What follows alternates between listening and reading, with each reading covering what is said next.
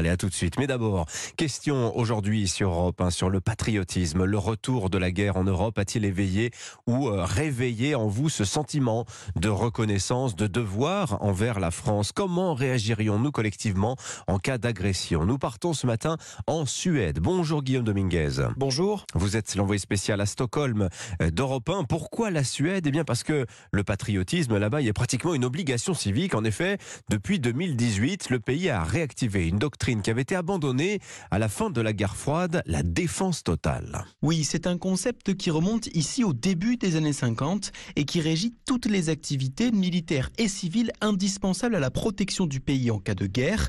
Pour faire simple, toutes les personnes âgées de 16 à 70 ans qui habitent en Suède, les Suédois naturellement, mais également les étrangers, doivent participer à la défense du royaume en cas de crise, et ce, peu importe leur secteur d'activité, comme nous l'explique Michael Malm, stratège à l'état-major de la défense des armées suédoises. La défense totale a toujours fait partie du fonctionnement même de notre société. À l'échelle nationale, toutes les agences gouvernementales sont chargées de préparer la population à la guerre.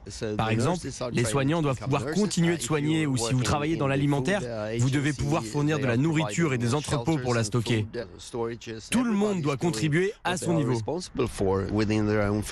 L'an dernier, plus de 400 000 Suédois ont ainsi reçu des instructions si leur pays entrait en guerre. Voilà, la défense totale, ça n'est pas que la nation en armes. Donc en Suède, Guillaume, la participation à la défense totale, ça passe évidemment aussi par le service militaire. Oui, il a été remis en place par le gouvernement en 2017, trois ans après l'invasion de la Crimée par la Russie, qui apparaît alors comme un potentiel agresseur. Le service militaire est obligatoire pour les jeunes, femmes et hommes. Je vous propose d'écouter Andreas Ottonson, président du Conseil national des conscrits, qui nous explique son fonctionnement. À 16 ans, vous recevez chez vous une lettre de l'agence de recrutement des armées avec un test écrit. Ensuite, vous passez des tests physiques pour évaluer vos capacités, votre mental et vos valeurs.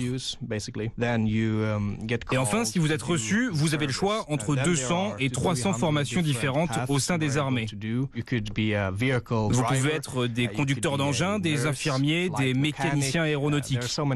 L'engagement varie entre 6 et 15 mois obligatoires.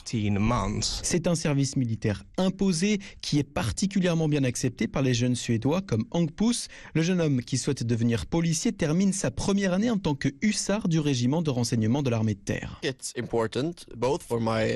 C'est important pour moi, non seulement pour mon développement personnel, mais surtout parce que je veux pouvoir défendre mon pays. Pour moi, tout homme ou femme doit pouvoir aider en cas de crise ou de guerre. En faisant à manger, en éduquant les petits, en se battant au front ou en conduisant des camions, peu importe. L'aide peut prendre n'importe quelle forme. Et depuis la remise en place du programme de défense totale en 2017, près d'un Suédois sur deux est aujourd'hui prêt à réagir en cas de conflit armé, mais aussi de catastrophes naturelles, de pandémies ou de crise alimentaire majeure. Un reportage Guillaume Dominguez, envoyé spécial d'Europe 1 en Suède. Il est 7h46.